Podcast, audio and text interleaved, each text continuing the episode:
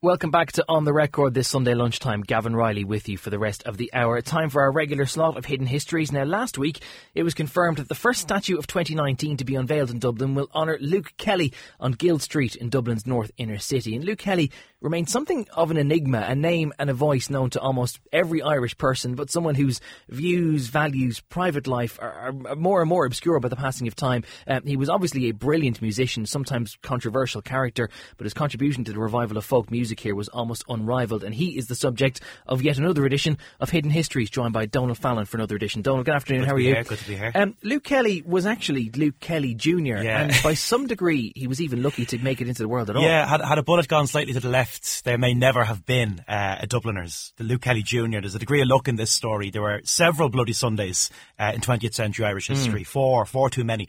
But the forgotten one uh, happened in 1914 on Bachelor's Walk in Dublin when soldiers from the, the King's Own Scottish borderers opened fire on a, on a crowd of largely innocent Dubliners, angered by the fact that the Irish volunteers had armed themselves that day at Howth, the famous Howth rifles, mm. and marched into Dublin bedecked with them.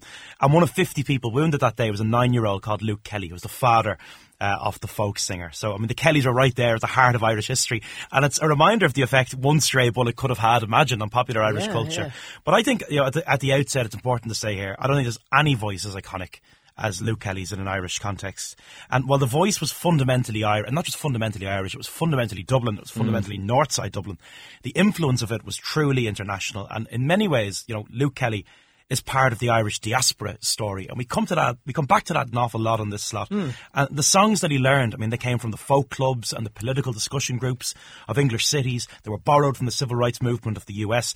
And next year marks the, the 35th anniversary of Luke's passing. And this unveiling, the unveiling of a new monument, I think makes it more than fitting to look forwards, you know, as well as back yeah, uh, on this it, slot. It is remarkable, actually, when you pointed out that his voice obviously was so quintessentially Dublin, but it's a very 20th century story that he wasn't just living within his own realm, that he understood the stories of what was going on. Absolutely. Uh, shaped by Birmingham, Alabama, as Birmingham, England, and by what was happening in the world in his day. Um, there was some confusion around exactly when he came into the world. Yeah, we know exactly there? when he left it, but when he was born has been disputed. He landed in the world definitely uh, I think in November 1940.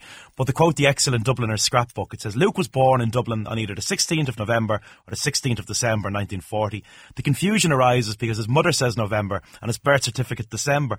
In the main, Luke has always taken his mother's word for it for the reason that she was there at the time, which puts it very well. That's good first-hand evidence, isn't fairness. it? Just, I mean, she would know. And, and the family were as inner city as you could be. You know, Lattimore Cottages was just off Sheriff Street. Eventually, the corporation had to pull them down, and they moved them into the Lawrence O'Toole flats. So right in the heart of the inner city.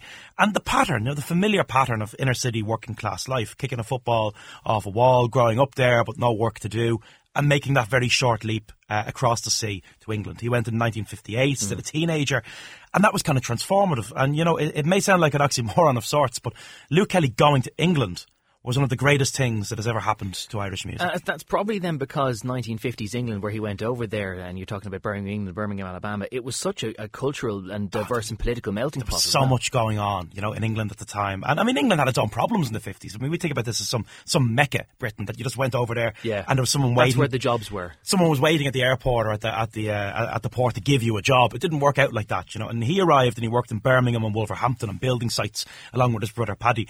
But from the very beginning, I think you could tell that he was developing politics because he sacked from a site within a few months of arriving there looking for higher pay.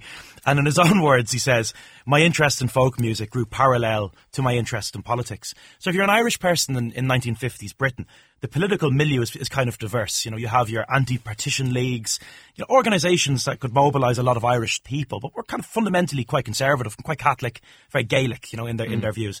You had the uh, the county associations. We still have some of them actually. If you ever in London on St Patrick's Day, you see them coming Longford yes. and Mayo and yeah. the like, and they were largely apolitical, but there, there was still a kind of nationalistic thing going on there.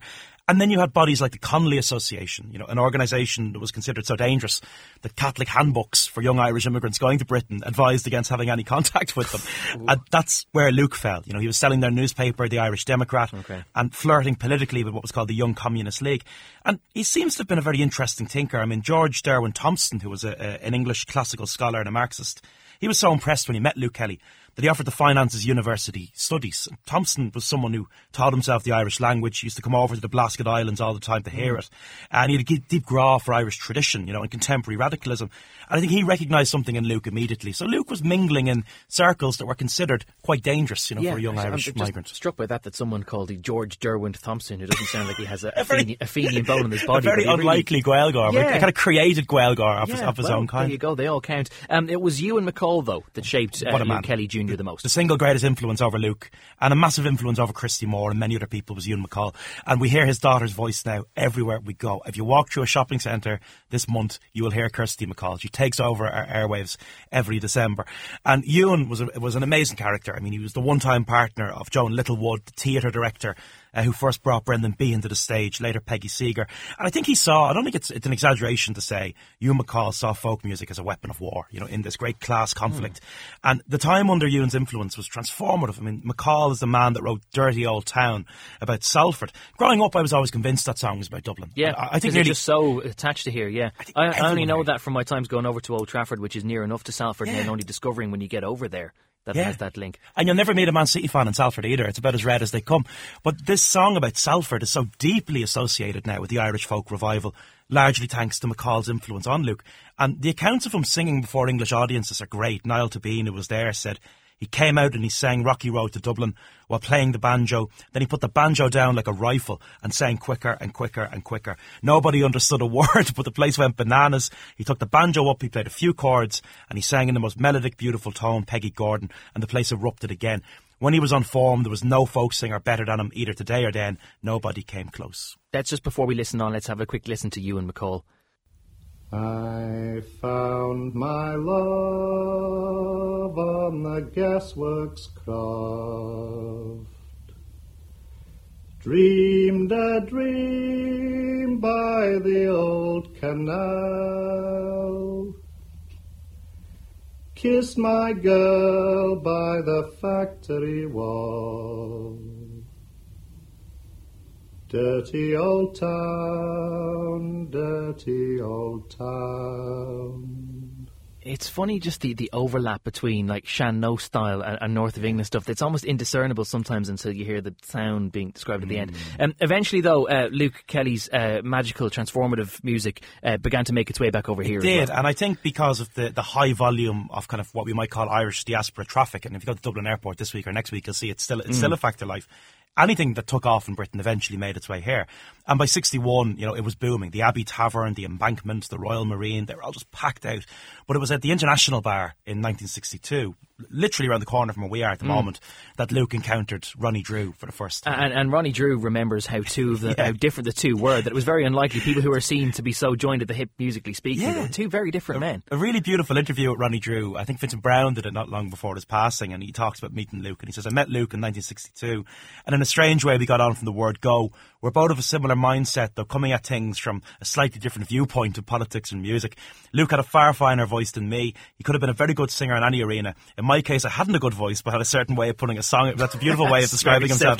yeah. Ronnie Drew had a certain way of putting a song across, which kind of got me going. I mean, there's no doubt about it that Luke had the actual musical voice. But beyond musical differences, Ronnie remembered that, quote, Luke was the communist. I didn't quite agree. I used to ask him why if communism was so great, why did so many people want to get out of communist countries? And he, he used Fair to get yeah. he used to get very annoyed. But the name of the group, I mean, the Ronnie Drew Ballad Group in it Yes, originally, yeah. uh, they settled on a, a much better name, I think, which was a nod towards another Dubliner. Uh, at the time, Luke was reading James Joyce, the collection of short stories, Dubliners. And they just had something about them. There's something electric about that band. And I think when you listen to their records, they had the ability to capture both the politics of Luke and just the great crack of, of, of, of- other people. Hmm. So you have a song like Alabama 58, which is deeply political, you know, about the, the civil rights movement in America. And then you get your Seven Drunken Nights. And it's that ability to swerve in and out of deadly serious themes and issues uh, that gave the Dubliners that mass appeal. And the Clancy brothers had it in America, but the Dubliners had it in Dublin. Uh, and of course, there are a lot of the, the places that they were known to perform. Of course, were the drinking houses of Yeah. Dublin, and the drinking was pretty intense. I mean, the, the, the, the nostalgia and uh, wasn't a great crack around drink in this country is something that I think is deeply worrying and deeply wrong because so many of our greatest talents were lost to drink. And the drinking was absolutely atrocious. I mean, Ewan MacColl and other people were so worried by it, they actually travelled to Dublin. And I'm always struck by what Joan Littlewood said about Brendan Behan. She says that, you know, when Behan died, I was so angry. I wanted to come to Dublin just to kick his coffin. You know, this was one of the, the greatest talents that Yeah. she'd ever encountered. And he, he drank himself into the ground. And there was also the fear that people like Luke could drown themselves uh, as well. And he was incredibly social. I mean, the pubs were the centre of the social life of, of, of the Dubliners. And like other people around that scene, Dominic Behan, a young Christy Moore, you know, he really, really grappled with that problem. And pubs don't sell many pots of tea then, then or now. And Erdinger, non-alcoholic, was still a distant dream. So, you know, if you, if you were in that traditional music scene, the drink was a massive, massive problem. Yeah. Um, there were other great loves, though, too, like culture in its broadest sense. It wasn't just really about the music. And just like Brendan Behan is, is always, you know, this characterization of a heavy drinker and nothing else, Luke was not just that. I mean, he had a great grá for culture in every sphere of life. He loved the theatre, both performing on stage and observing it.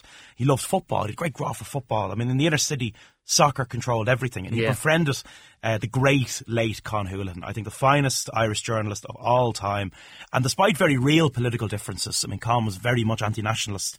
They bonded over a love of football. And there's accounts of Con bringing Luke to watch his beloved uh, St. Patrick's Athletic Football Club And- with him. sorry, a Northsider. on Yeah, it's very rare. It's very rare. Uh, the Bohs fans won't like hearing No, that. Bohs won't. tried to put Bob Marley in a jersey uh, a couple of months ago and didn't get away with A it. A true Northsider. Maybe we could put Luke Kelly on one. But yeah, he went to the odd Pats game uh, in the company of Con Houlihan. Um, the decline was pretty sudden, though, and he was very open about his difficulties in the end, Yeah, wasn't he? But the curtain was coming down. You know, by the by the by the seventies, his health was in serious decline, and in those final years, he talked very openly about the issues around alcohol. And I mean, he was diagnosed with a brain tumor. He had a number of collapses on stage, and very tragically, he tried to keep going. You know, just tried to keep going when he really should have stepped aside. And eventually, he did have to step back. And the funeral was enormous, and the headstone is beautiful. It just says Luke Kelly, Dubliner. So I think it's more than fitting that a statue should go up now in Dublin's northern city of all places. Mm. But, and it is difficult to think of anyone else who's had the same impact on Irish popular music. But it was a funny life, you know, this disciple of Karl Marx who became a musical favourite of Charles Haughey. And to give the final words to Ulick O'Connor, he said that the first words he would open with in a song gave him command of his audience. It was a compulsive sound, as if the harsh winds that snake up the Liffey had found their way into the human voice to emerge transformed by melody. Only Ulick could put it so That well. is a poetic way to put it. Fabulous stuff. Uh, Donald, thank you very much uh, as ever. Donald Fallon, the author of the Come Here to Me blog and book, Volume 2. Which will And- look excellent under any Christmas tree. Well, you, you got the plug in there before I even got a chance to do it myself. Uh, Donald, thank you very much as ever. Uh, that is it for me today. Off the Ball is up next here on Newstalk. My thanks to today's production team, Roisin Davis and Stephen Jordan. Peter Malloy was on sound. Um, to play us out, who else but a little bit of Luke Kelly for you. Now, as Donald said, he's coming back to greet his fellow Dubliners once more early next year in the North Side. This, though, is his last ever performance, not long before his death. This is a live recording from the Late Late Show, a track chosen by the man himself, apparently as his own musical epitaph. This is the night visiting song. Thanks for listening. Enjoy the rest of your Sunday.